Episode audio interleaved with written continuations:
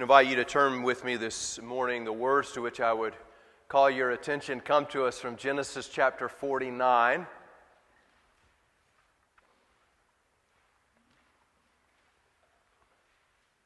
We're going to read beginning in verse 1, and we'll stop at verse 12. As we sing what we call Christmas carols at this time, I hope a couple things you'll notice. You notice just the depiction of the scene uh, from Scripture of the Lord's Nativity.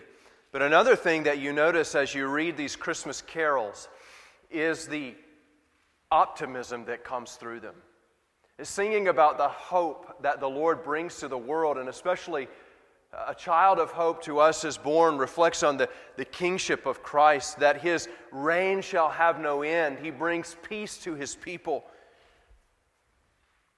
This is an optimism that was shared by uh, the patriarchs. One of the reasons that we're going back to Genesis is to, to see that um, the optimism in our Christmas carols, the hymns of the season, as it were, is an optimism that originated even with Abraham and Isaac and Jacob.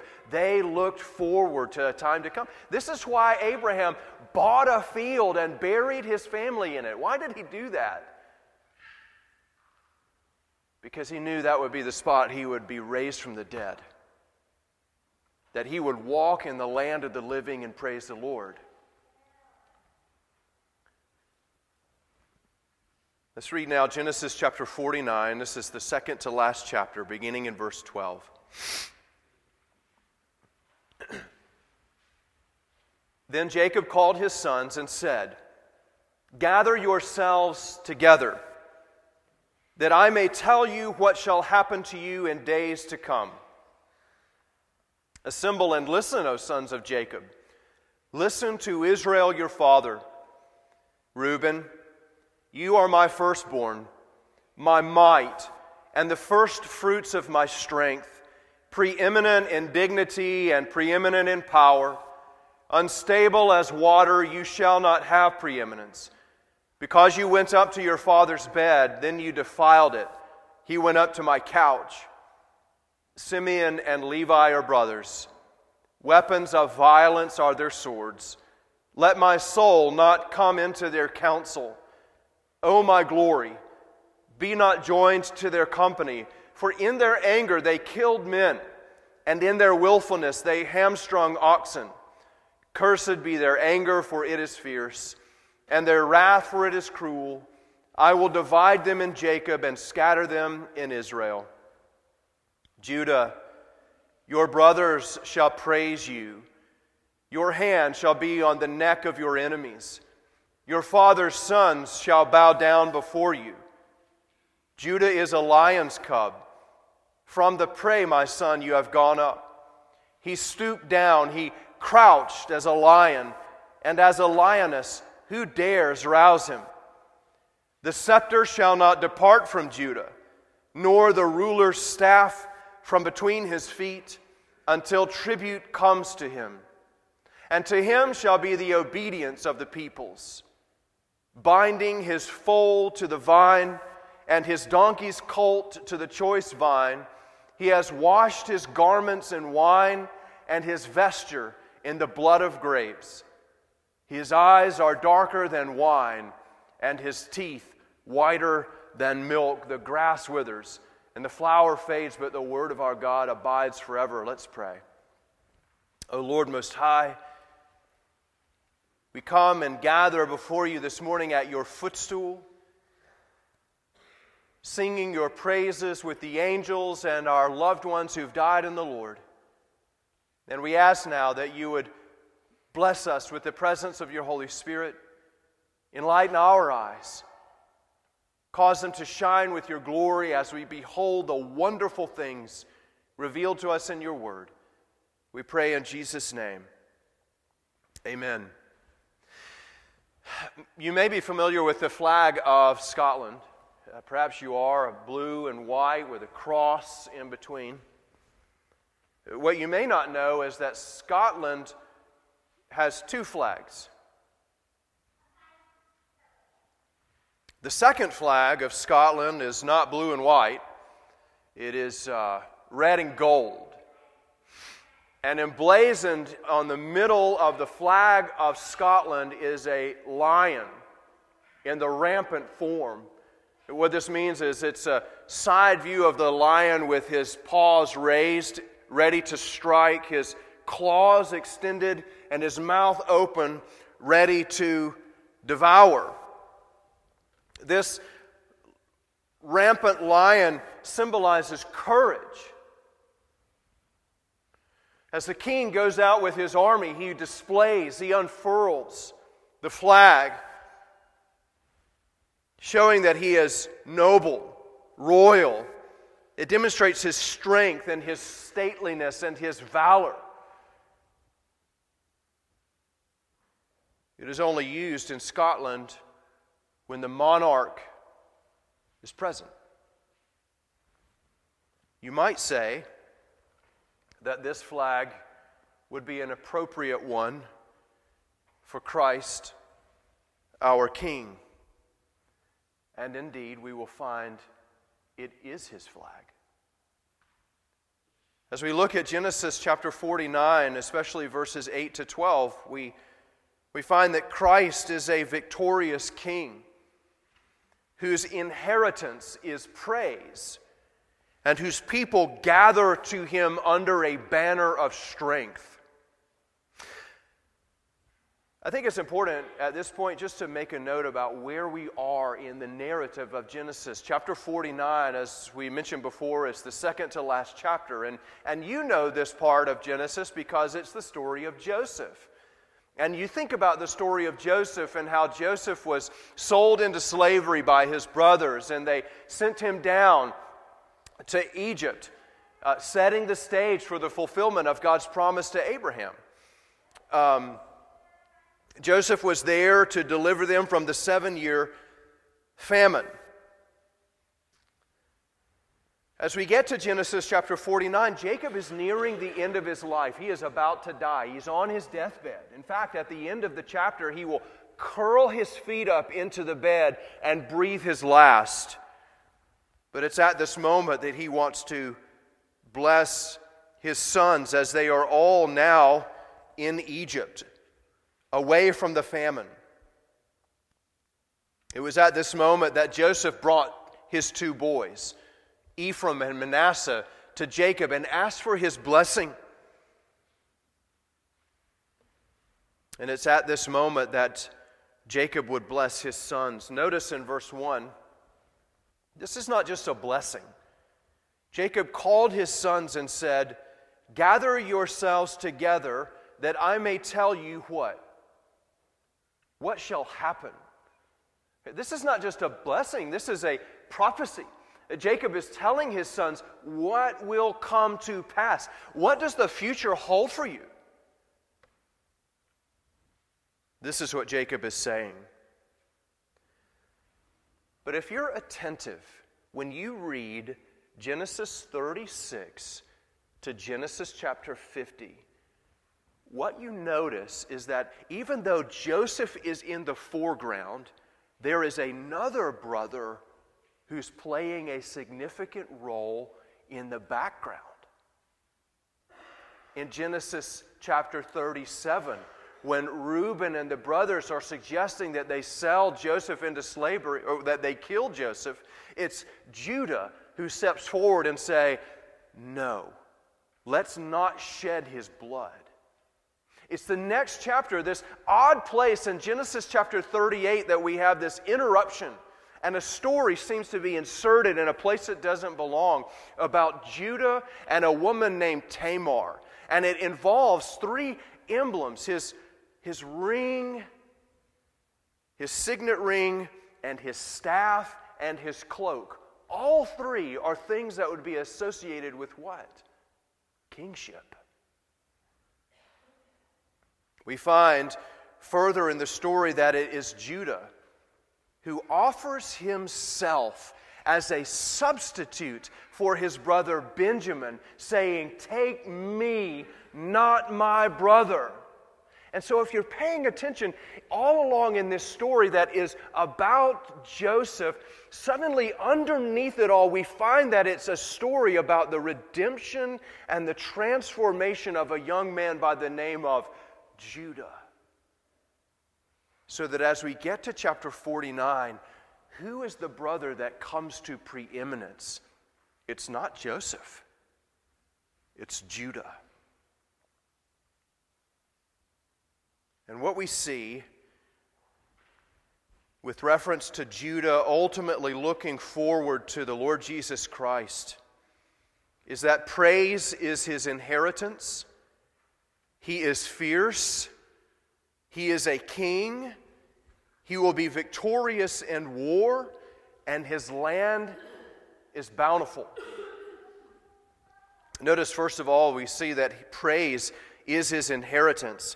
Verse 8 Judah, your brothers shall praise you, your, la- your hand shall be on the neck of your enemies.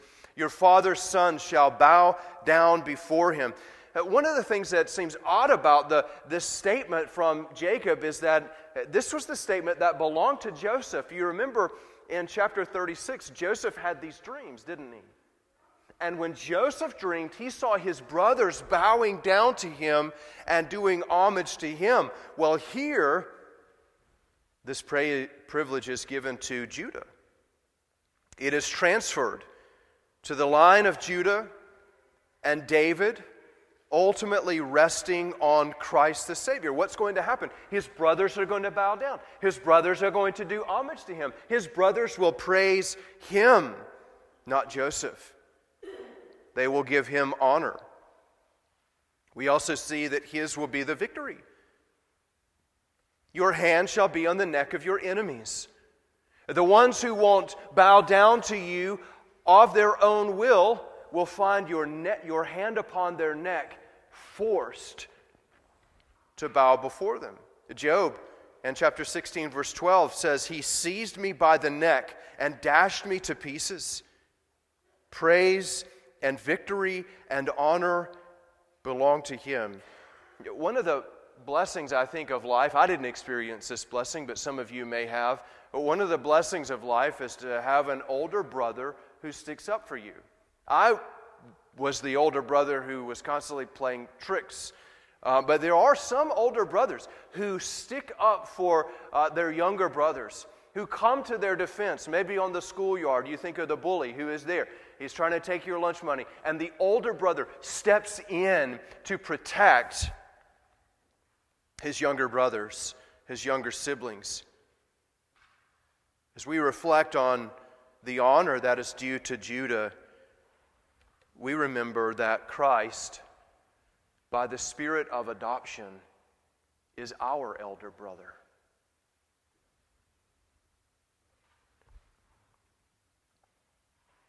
We remember that all of us who are united to Christ, we don't praise Him as strangers.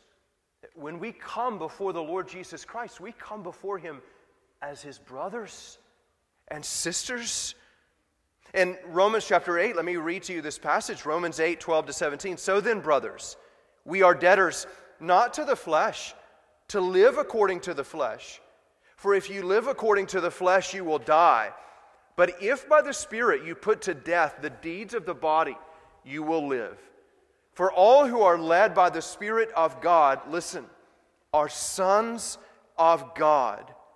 For you did not receive the spirit of slavery to fall back into fear, but you have received the spirit of adoption as sons, by whom we cry, Abba, Father. Do you hear this language of the scriptures is teaching what? That we are the sons of God, making us the brothers of Christ. Do you know what that means? It means that his inheritance is your inheritance. His blessing is your blessing. And so, as we worship on Sunday mornings, we are coming together. We come before the God man as our elder brother, the one who has gone before us the one who, as our elder brother, prepares a place for us by his own hands, building a city into which he will receive us. We pay homage to him as his kingly right. We take confidence that his victory is our victory. And we bow to him and reverence him as our God. Notice, secondly, not only is his inherit his praise is in his inheritance, but he is fierce. We, we notice a little change here about the referencing the fierceness of Christ. Uh, Jacob began by speaking to Judah Judah, your brothers shall praise you. And now there's a subtle shift in the language. Jacob said, Judah is a lion's cub. From the prey, my son, you have gone up. He stooped down, he crouched as a lion and as a lioness. Who dares rouse him? J- Judah, Jacob used the imagery of a lion to refer to Judah's kingship. This imagery ultimately became associated with with David's kingship. In fact, some commentators notice that, that the, uh, the language here, the, the numerical value, equals the numerical value of David's name. Ultimately, this would become associated with the kingdom of Christ. Let me re- read to you Revelation chapter 5, verse 5. And one of the elders said to me, Weep no more. Behold, the lion of the tribe of Judah, the root of David, has conquered so that he can open the scroll and its seven seals. Christ is the lion of Judah. I last Sunday night we were uh, reading from Joel chapter 3 and we talked about how God would roar from his holy mountain and I shared a quotation from C.S. Lewis that I think is appropriate here too and there's a moment in the Lion and the Witch and the Wardrobe where uh, all the Pevensey siblings had gone in and they were meeting with Mr. and Mrs. Beaver, and, and they said, We're going to take you to, to meet Aslan. And they said, Aslan is a lion. And suddenly the, the children became hesitant about meeting a lion. And little Lucy, the youngest of the Pevensey children, she said, Is he quite safe? I shall feel rather nervous about meeting a lion. That you will, dearie, and no mistake, said Mrs. Beaver. If there's anyone who can appear before Aslan without their knees knocking, they're either braver than most or else just silly. Then he isn't safe, said Lucy.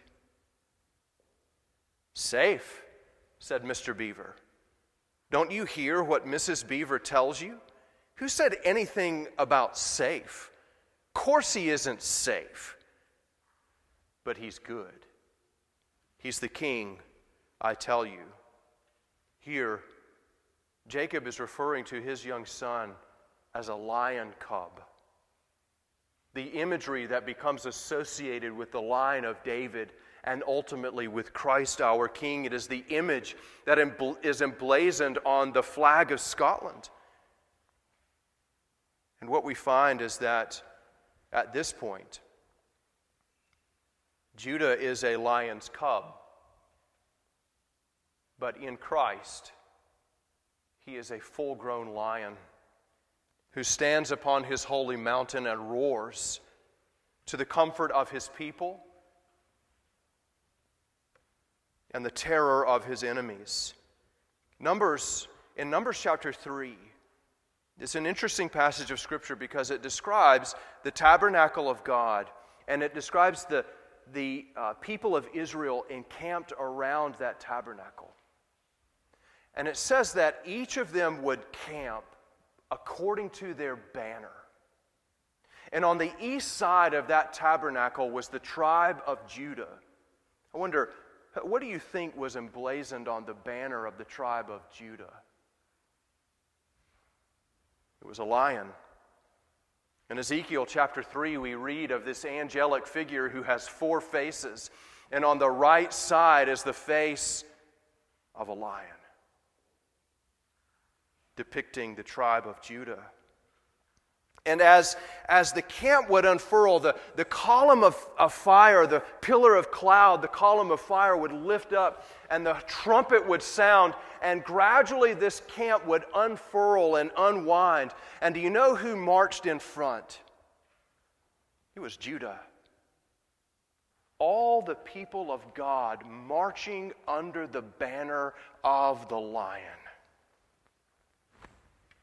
Today, the body of Christ marches forward under the emblem of the lion. It is the emblem of our victorious Christ as we follow him to victory. So if there if we had a Christian flag, if there were such a thing, it ought to be emblazoned with the image of a rampant lion. The one behind whom the people of God go as Christ vanquishes his enemies and makes them a footstool for his feet, according to 1 Corinthians 15. Of course, he isn't safe, but he is good. Thirdly, we see that he is a king. Verse 10 The scepter shall not depart from Judah, nor the ruler's staff from between his feet until tribute comes to him. The scepter is the image of a, a reigning king. He has received the scepter into his hand. It rests between his feet. What does this mean? He is seated upon his throne. And this is a picture of Christ as he is right now, having ascended up into heaven, seated on the right hand of God the Father Almighty. He is one who possesses the scepter. We read in Numbers 24 17, I, I see him, Moses is saying, but not now. I behold him, but not near. A star shall come out of Jacob, and a scepter shall rise out of Israel. It shall crush the forehead of Moab and break down all the sons of Sheth. You see, here's the prediction uh, that a king is not accidental to Israel. It was always an expectation. A king is not a failure for Israel. A king is given to them, and he rises out of the tribe of Judah. And so we praise Christ. Even now, not that he will become a king, do you see, but that he is a king. Not that he will receive a scepter, but that he has a scepter. Not that one day he will rule over the earth, but today he is ruling over the earth. And this is important for Christians to understand. We are not marching forward to defeat, brothers and sisters.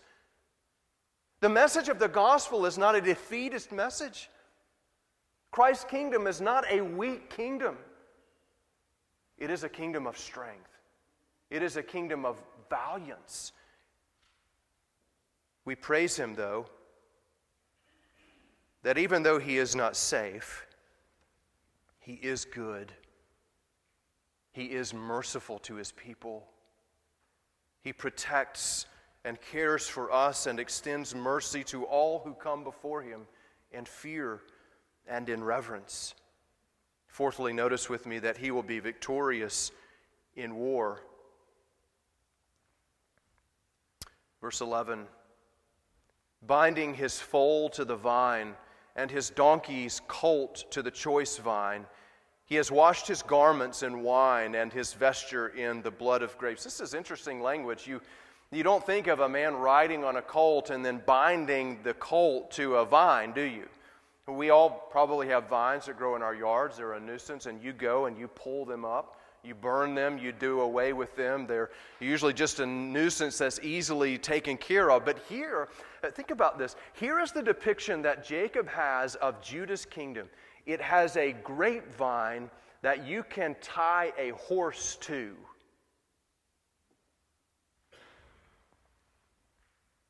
In in the early 1500s, Cardinal Wolsey began to build Hampton Court. If you know anything about Hampton Court Palace, it is a, a grand and a glorious place. In 1529, when Cardinal Wolsey's popularity began to go down, he gave Hampton Court to King Henry VIII, and that became Henry VIII's residence.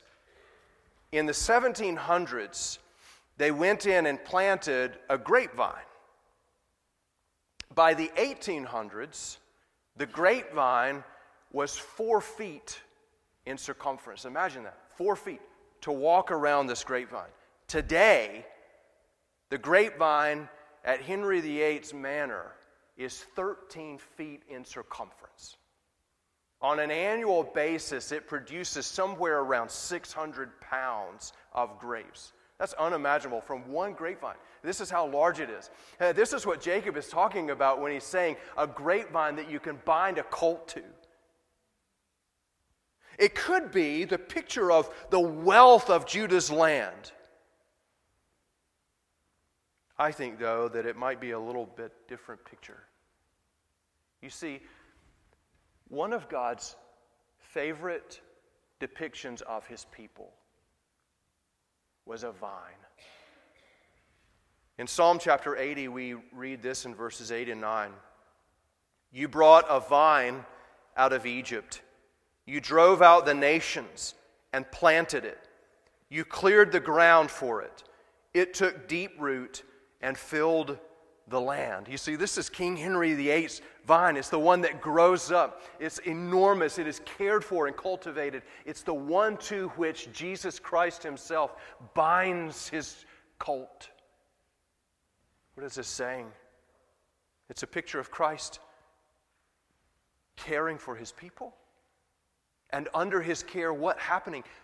The flourishing of his people, becoming a choice vine strong and hardy, producing the fruit that He has given to it.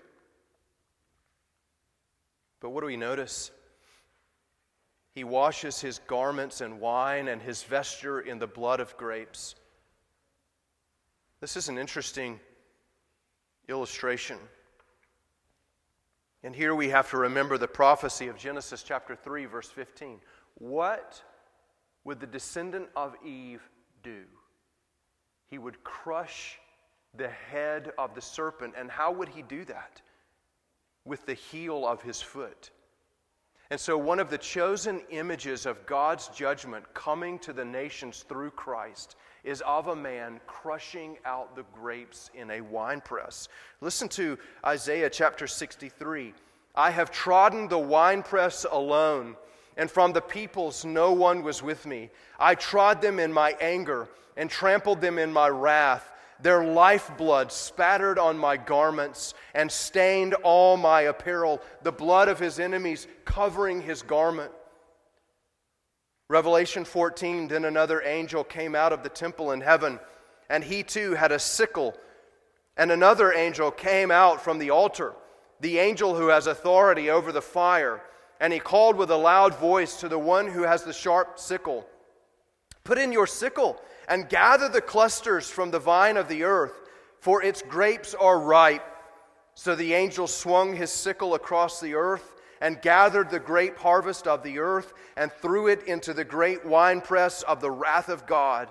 And as the winepress was trodden outside the city, and blood flowed from the winepress, as high as a horse's bridle for 1,600 stadia. Do you see? This is a picture of the wrath of God carried out by Christ, who is the vindicator of God's righteousness. What does he do? He tramples the enemies of God, spattering his garments with their blood.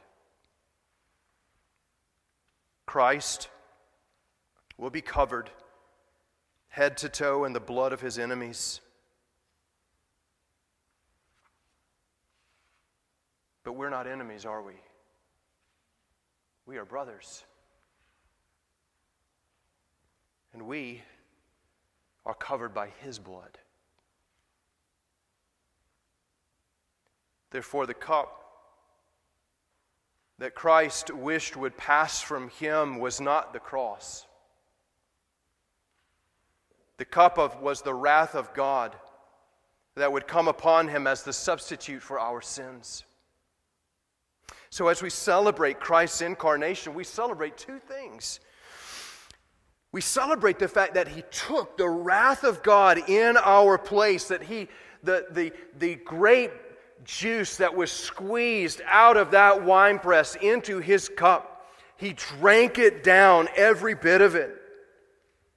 By God's decree, the serpent having bruised him on the heel, he experienced physical death. He became sin for us. But we also celebrate his final victory as he will destroy all his enemies, treading them down like grapes in a winepress. This is the fulfillment of Genesis 3:15. Lastly, we notice that his land is bountiful. Think of all of this imagery. Here is the one whose brothers will praise him, who will have the scepter, whose image is the lion, who will conquer all of his enemies, binding himself to his people and cultivating them for his own glory. And now, in the last, what do we inherit? A bountiful land. Look with me at verse 12. His eyes are darker than wine, and his teeth whiter than milk. Scripture, Scripture gives very, very little in terms of descriptions of the physical appearance of Jesus. Almost as though it's intentionally withholding a physical appearance so that we will pay attention to who he was in his character. That's what's important is that you know him according to his nature and what he does. Here is a physical depiction. Dark eyes, white teeth.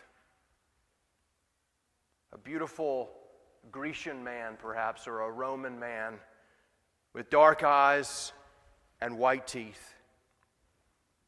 But this is not just a, de- a depiction of what he looks like, it's telling you what his land is like.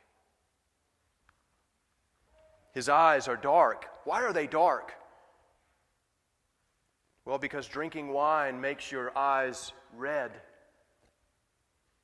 An allusion to the effect of drinking wine on the eyes. They are reddened. And it reminds us of the beauty of Christ's kingdom. Uh, remember Joel's prophecy in chapter 3, verse 18. And in that day the mountains shall drip sweet wine, and the hills shall flow with milk, and all the stream beds of Judah shall flow with water. The mountains will stream forth with wine, abundant wine for the people of God. And we remember Jesus' words about himself. We're going to get to this in chapter 12 of Matthew. Remember, they chastised John the Baptist. They said, Oh, he fasts all his fasting and his asceticism. Jesus said, You criticize him because he doesn't eat and drink. And you remember what he said about himself? You criticize the Son of Man who comes eating and drinking.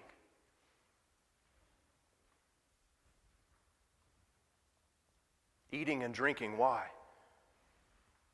Because his is not a land of meager portions. His is a land of plenty. His is a land where day by day, moment by moment, you take your goblet to the mountains and they pour forth wine. They pour forth milk for the people of God. Their streams flow with clear water for the people of God. It is a place of abundance, and his eyes are reddened with wine. His teeth are white as milk, the picture of health and strength in Emmanuel's land is an abundance of livestock and life. Christ is a victorious king whose inheritance is the praise of his people and whose people gather to him under the banner of strength. So, as you rise to worship Christ this morning, you rise to worship the mature lion who defends his people and who vanquishes his enemies. All who come in faith worship him not as strangers, but as brothers. You are family to Christ. Having received the spirit of adoption, As you gather with the body of Christ, you do so under the banner of his headship, marching into the wilderness under the lion that blazes forth and declares the coming victory of Christ over all things. He himself has power in heaven and in earth forever and ever and ever. This is our King. Amen. Let's pray. Lord Most High,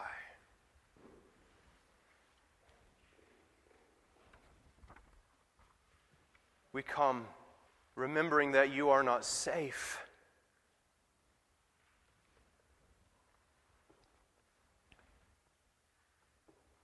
Lord Jesus, we sing that you are meek and mild. And certainly you are so to those who come seeking your mercy, who empty themselves, who say, Oh Lord, you have the, the words of life.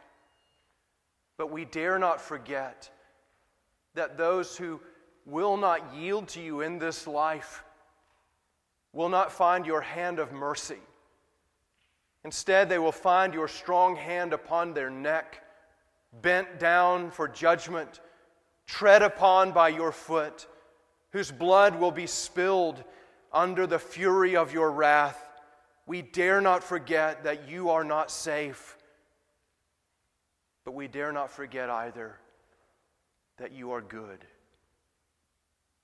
Infinitely, unchangeably, and eternally good and your kingdom will be a, a depiction of your glorious goodness forever and ever to all your people. Lord Jesus, we come to you by your Holy Spirit as your brothers to bow before you and say, All hail, King Jesus. And it's in your name we pray. Amen.